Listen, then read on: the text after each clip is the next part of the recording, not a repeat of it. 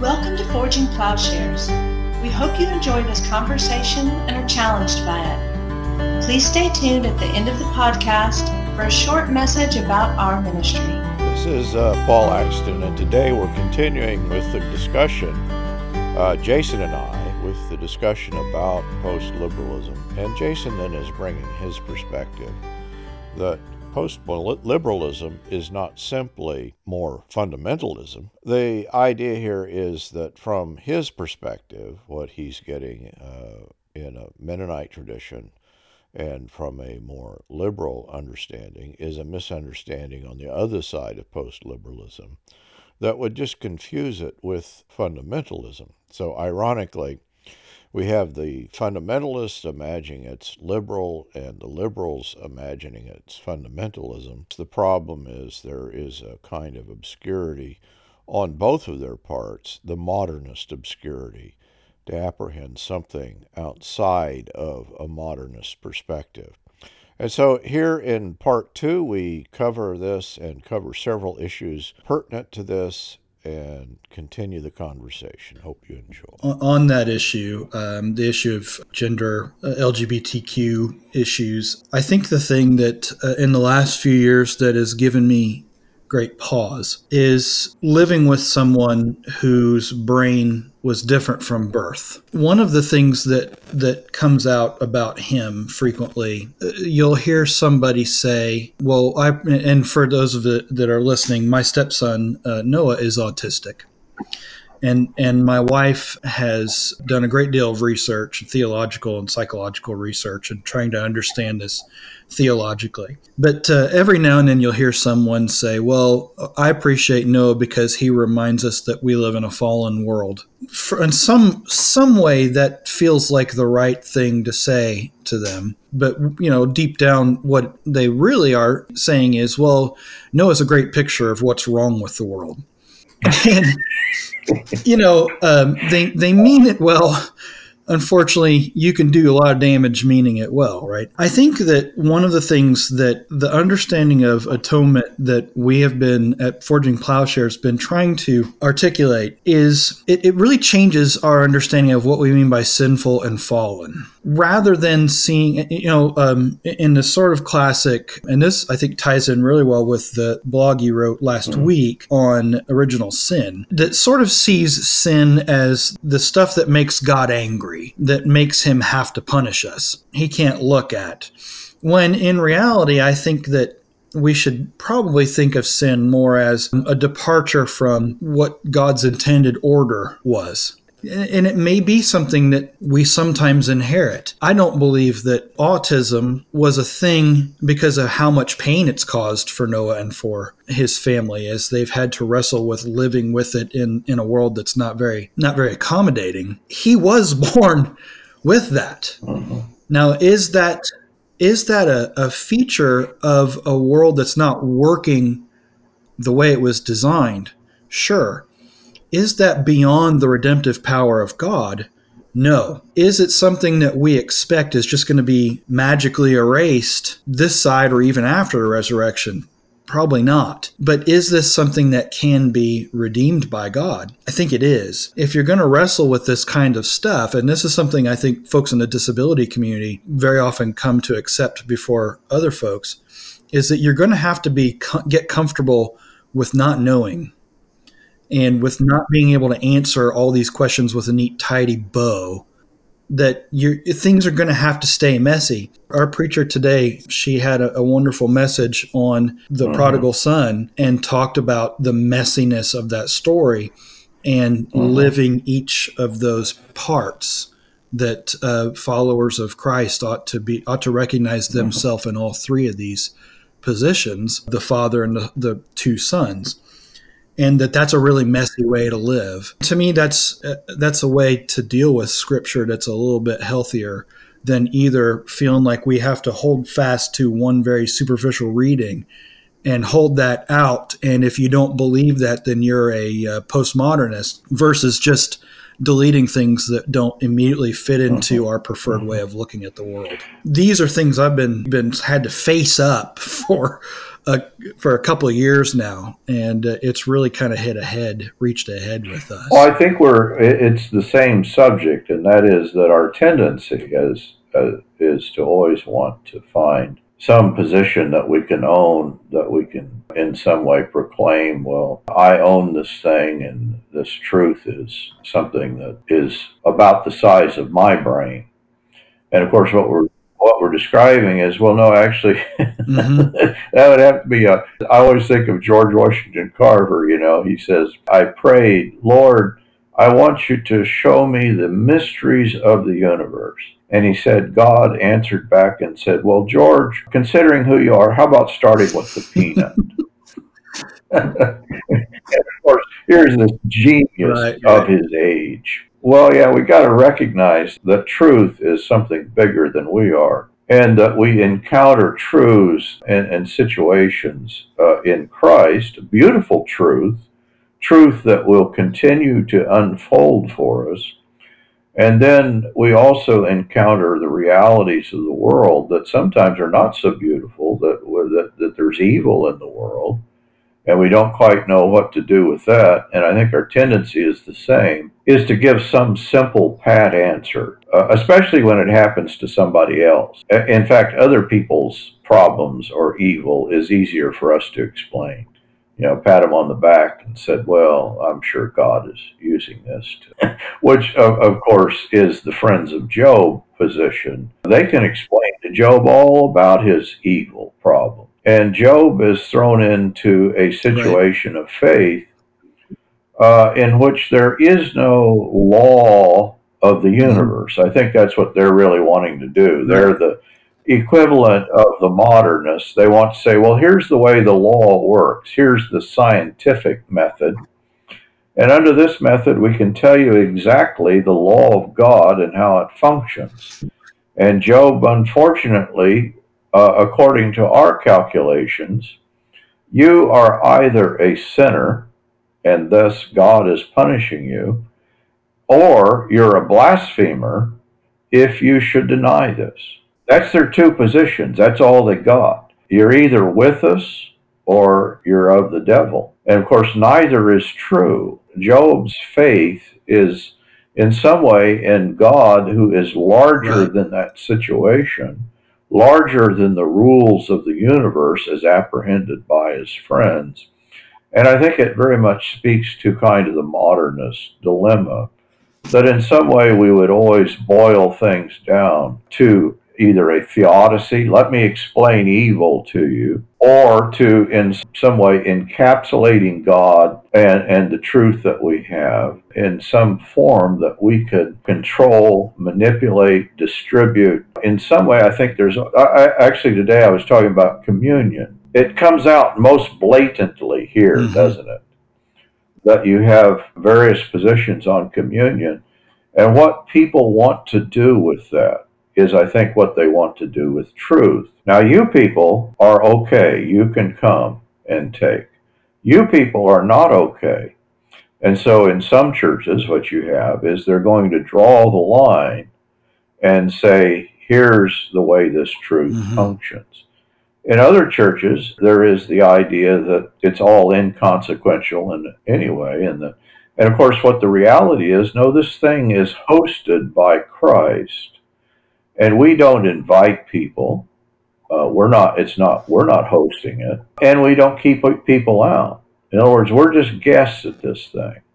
And that means that it's bigger than the thing that I've appreciated about where we've been going to church is the intentionality of the Eucharist. The Eucharist is handed to you someone reminds you this is the body of Christ, this is the blood of Christ. Uh, Vange and I were talking about this this morning. Uh, the people line up and they go and they kneel and they're handed the the elements. They're reminded and it's touching. Some people look up at the person who's handing it to them. We will have already partaken and i'll be sitting and i'll just i i like to watch. There's people lined up and it reminds me of children children who are waiting in line for a gift. There's something very special about it. The rector always says, the gifts of God for the people of God. They have a very restoration movement sort of thing in the bulletin that says, you know, you're welcome. We're not the ones who get to decide whether or not you come and have communion, but you're welcome to come. And there's all kinds of folks. There's folks with disabilities, there's folks with Down syndrome, there's little children. Uh, I saw these two cute little girls, just as young as they could be, um, kneeling and receiving the bread and the wine. These older folks who are in their 80s maybe older, and there's a whole line of people waiting all the way in the back to the back. And I just think, what a touching thing. It's folks waiting to receive the bread, the body and blood of Christ and to commune. And then they say this wonderful thing. They have a box for the folks that um, are shut in, and there's a blessing for the Eucharistic visitor. And then we all say a little prayer that says that we are one people because we eat one bread and one and drink from one cup. It's reminding ourselves that there are people outside of this little gathering who are part of our body and this and we are blessing this person to go and take the body and blood of Christ to them. It's very intentional. And it's something I missed growing up in a church where we took communion every Sunday and made a big deal out of that, but there wasn't much to it. there were, we weren't sure what we were doing. But on the other hand, this church has has made a big deal out of that, and it seems to mean something to folks. As I've been thinking about this, I've sort of brought two things together in my thinking, and I'm not enough of a scholar of, of any sort to work it out completely. But of course, the idea that in atonement theory in the early church, it's clearly, I think, a Christus Victor that in some way that we've shifted from that, the belief that what Christ does is to defeat sin, death, and the devil and deliver us from that sort of oppression which is very much on the order of the original Passover, a deliverance from slavery and death, was there depicted, I think, and that's what you find in the early church when they celebrate communion or the Lord's Supper. And Eucharist, of course, is a good word. It just means that it is a thanksgiving for that deliverance. I think as you shift atonement theory is an infatuation with law and Roman law in particular and abstractions, Roman abstractions. That it's precisely as you get the shift in atonement theory that, of course, you get the controversies surrounding the nature of the Lord's Supper. So again, it's the is I'm afraid people wanting to take control of truth in a way that maybe is not simply receiving. And that's where you get the pictures of controversies surrounding transubstantiation and, and of course eventually that as penal substitution or, or, divine satisfaction rather takes hold in the catholic church and and to say catholic at some point that's sort of all of it. you us, were right? talking about job and the the sort of having the easy answers and, and i think that that is one of the sicknesses that is to blame for the sort of liberalism, conservatism binary there, that false binary that says you've, these are the two options. Part of it is a, an unwillingness to suffer. And I think you captured this in, um, I want to say it was the piece that you wrote most recently about Constantinian Christianity, or that was a part of it. I think um, that having a nice answer, a quick answer, protects us from the what the implication. I mean, the reason somebody comes up to you when you've got a, a disabled kid and says, you know, God's given this person to you because you're so special. And of course, the the parent of the disabled kid is saying, well, God, don't, you know, why don't you quit doing me favors? That parent loves that disabled kid as much as as anybody as any other parent and doesn't want to watch this kid have more struggles that most kids don't have. Thanks a lot. That's but that's that Job stuff and mm. what that does and you can't see what I'm doing here, but I'm holding my hand out like a you know like a police officer saying stop, right? It holds that person and that problem out away from you so you can sort of explain it away as this is why it's not happening to me. And it's a way to feel safer and feel like you have the world figured out. And that's why I think that all theodicies really are attempting to do is trick ourselves into saying, well, this is why I don't have to suffer. When the message of the cross, and I think Job's conclusion at the end of the book is the right one, that's the whole point. I see now I didn't know what I was talking about. I see now that I couldn't possibly know. That's the whole monologue from God at the end, you know, the last several chapters where God is saying, you know, where were you? What do you understand? What do you know about stars? What do you know about water? What do you know about skies? What do you know about this? What do you know about that?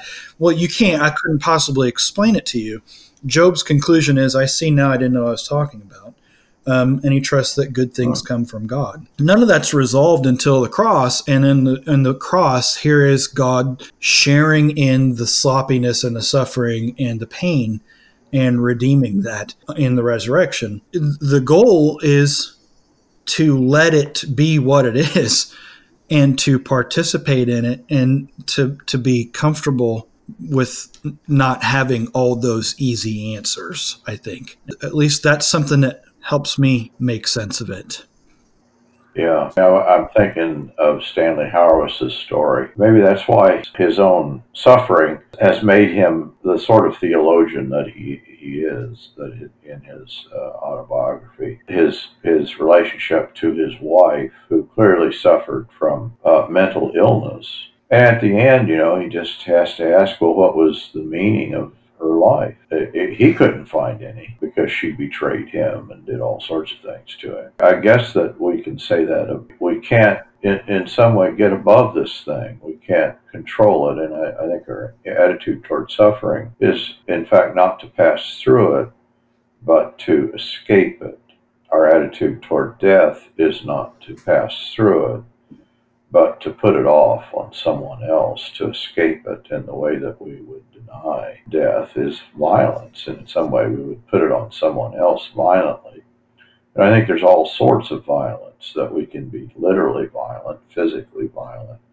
But our attitudes in alienating and distancing ourselves from others is already a kind of violence. And so when you say those sorts of things to people, that in some way distancing yourself from their suffering, the little tiny bits of suffering that Faith and I have gone through, and I know you've experienced the same thing, that what you discover very quickly about people is that they don't want to get too close to you or too near to you because that suffering may be catching and so, in the midst of needing people the most, it's precisely then that they will are most likely to abandon you. I mean, you have to admire the friends of Job. At least they stuck around for a period to have a conversation. They were friends in that sense. Maybe they weren't real good friends, but I think what you're you're describing is that the the idea that what people are saying is that they don't recognize that in fact they're distancing themselves from the realities of suffering and from the realities of the world that they're uh, denying themselves the capacity for sympathy or empathy with those who are passing through suffering because they don't want to share in it. They want yeah. no part of and it. And the, the, the very reasoning that we tend to give, well, there's a reason for this. God's got a reason for it. God's given it to you for a reason. God never gives you more than you can bear those are all an attempt to to dismiss it, to uh, walk away from it, to say this is your thing to bear and not mine. Um, and those are all the, the answers that I think also Jesus rejects. Specifically, when uh, a great example is when he's approached, why is this man blind? Is it his sin or his parents' sin? And Jesus just says, well, neither of those things. But I'll I'll show you how God can be glorified. Then He brings healing. It's not a great example when you're talking about somebody with a disability because they don't always get up out of their wheelchair or they don't always uh, suddenly start to be able to see. What I think we see Jesus doing a lot is spending time. What's what's as important for Jesus uh, for folks that are dealing with disability and folks that have been in pain.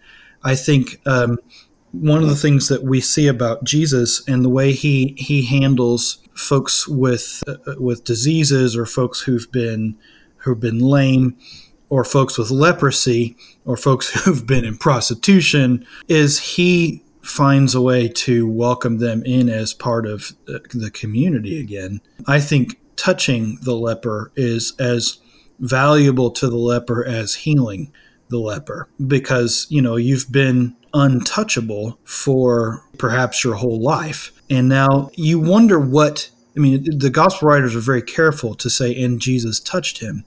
But you wonder uh, about a person with leprosy having everybody looking at you and and walking away in disgust or being terrified to touch you what it must have felt like and, and i picture i picture this man or this woman closing their eyes as someone touches their skin and how important it is to be touched that belonging that's the redemption of the kingdom rather than coming up with some answer that wraps it up neat and tidy so that I don't have to think about it. What Jesus does is get involved with people and live in the mess. And so this is part of the message today. Jesus is not bringing a philosophical system to the world. He is God living as a human in this messy this messy world. And so he tells, you know, the story of the prodigal son is full of mm. messy problems. And we're invited just to live in that family and try to understand each person in it without deciding whether or not we think this fits in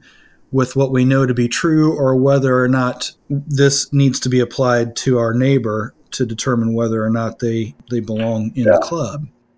Hayden was uh, had studied with Stanley Hauerwas, and in, in the discussion of post liberalism, people kept proposing, well, here are these theories, or here's this understanding. His point was, well, why don't you just worship that theory? And of course, that's what, in, in, in a sense, I think theory, philosophy, theology as theory that reduces down to formulas, that reduces down to doctrine, unfortunately can all keep us distant from the mess, which is love. That to really love other people, you have to be there with them in some way. And the whole impetus in Christianity and theology is not a, to come up with a theory or a doctrine or a formula that in some way will serve in place of that or will in fact displace love, which that's the grand irony, you know, in the uh, discussions or, or controversies surrounding the Eucharist is that by the time you come to the Protestant Reformation, what's at stake is actually war. The Protestants are wanting to unite over and against the Roman Empire, and one of the ways they will, will unite is their understanding of what the meaning of the Eucharist is. They probably already missed it.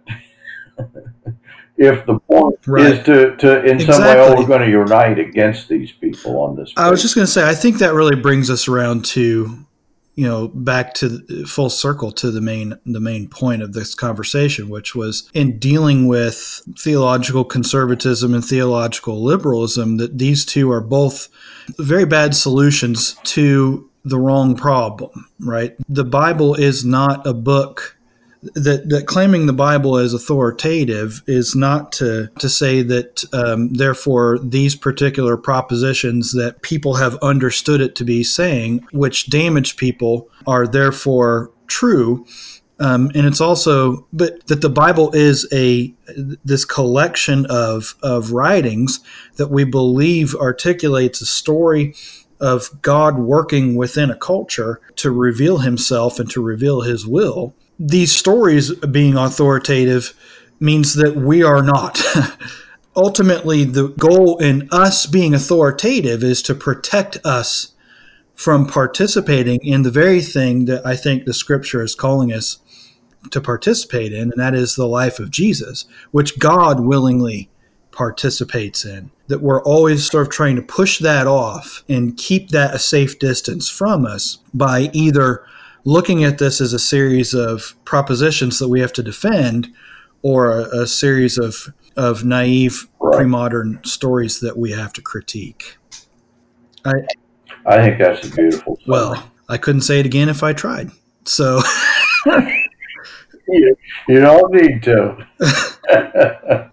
it's captured for all time. well, to become an, an eternal truth here. yeah, I, that was a proposition we can, we can all get behind. and, it, and if you don't yeah. believe me, you're going straight to yeah. hell. So.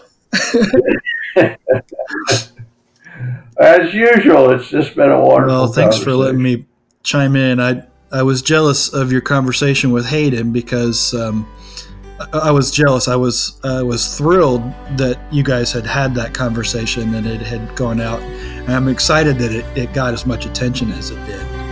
Um, I think it's um, I think this is an important discussion. Yeah, I was certainly hitting some some notes, and so I hope this one. I'm sure this one is is Forging Plowshares is a community dedicated to cultivating the peaceful kingdom by providing in-depth, transformative biblical and theological education and discipleship. If you have been moved by this podcast, please remember to share on social media. If you would like to know more about Forging Plowshares, would like to contact us with questions, want to ask about how you can get involved, or for more information about how you can support this ministry, please go to our website at forgingplowshares.org.